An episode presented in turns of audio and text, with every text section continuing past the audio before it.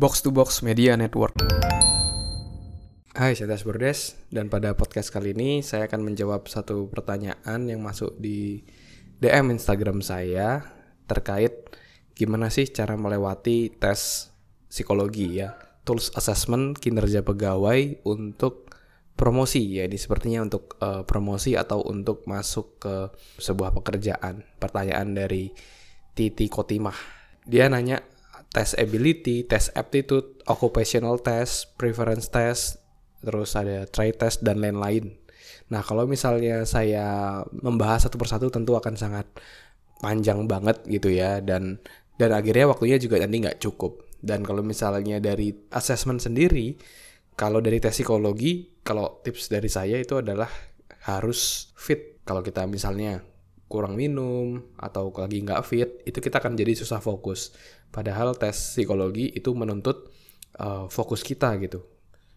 Kadang-kadang hasilnya berbeda ketika kita benar-benar bisa fokus sama yang ketika nggak fokus. Jadi pastikan kamu udah well prepare sudah sarapan sudah tidur cukup dan lain-lainnya untuk mengikuti tes uh, psikologi tadi.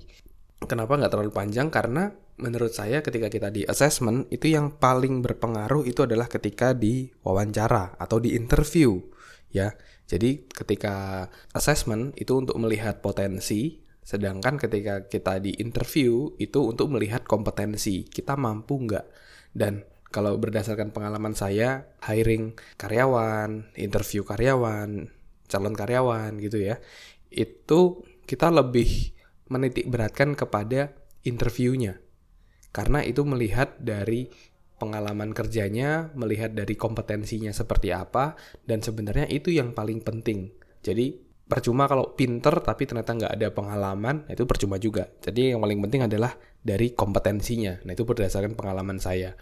Dan dari pengalaman saya juga mengikuti interview, yang paling saya siapkan utama itu adalah dari interviewnya, ya, dari bagaimana ketika interview HR, interview user. Nah, itu ketika kita bisa meyakinkan, itu kemungkinan kita diterimanya jadi jauh lebih tinggi dibandingkan kita nggak meyakinkan.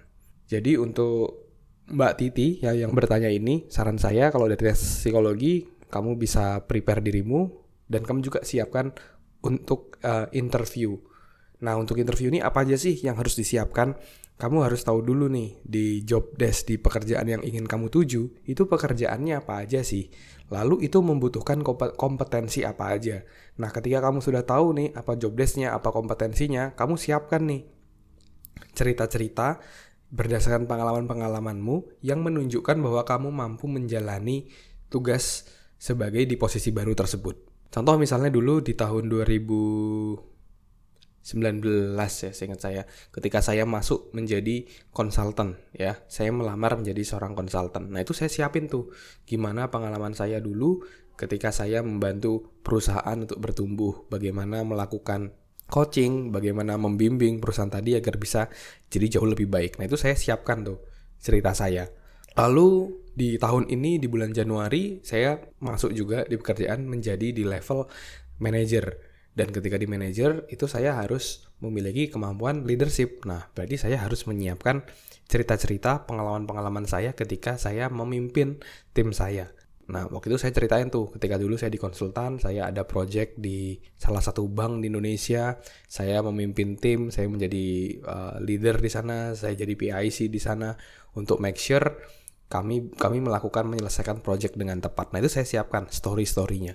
Jadi bagaimana kita menunjukkan kompetensi diri kita itu berdasarkan cerita kita, berdasarkan story kita. Dan pastikan itu story-nya benar-benar nyata, bukan kamu buat-buat. Karena uh, rekrutmen akan menggunakan teknik interview yang kalau kamu mengada-ngada itu nanti akan akan akan ketahuan gitu karena kalau kita bohong satu itu kita akan membuat kebohongan-kebohongan lainnya maka dari itu ceritain aja realnya seperti apa. Tapi yang penting kamu menyiapkan dulu nih, kamu bisa tulis. Kalau bahkan dulu saya bikin mind map tuh.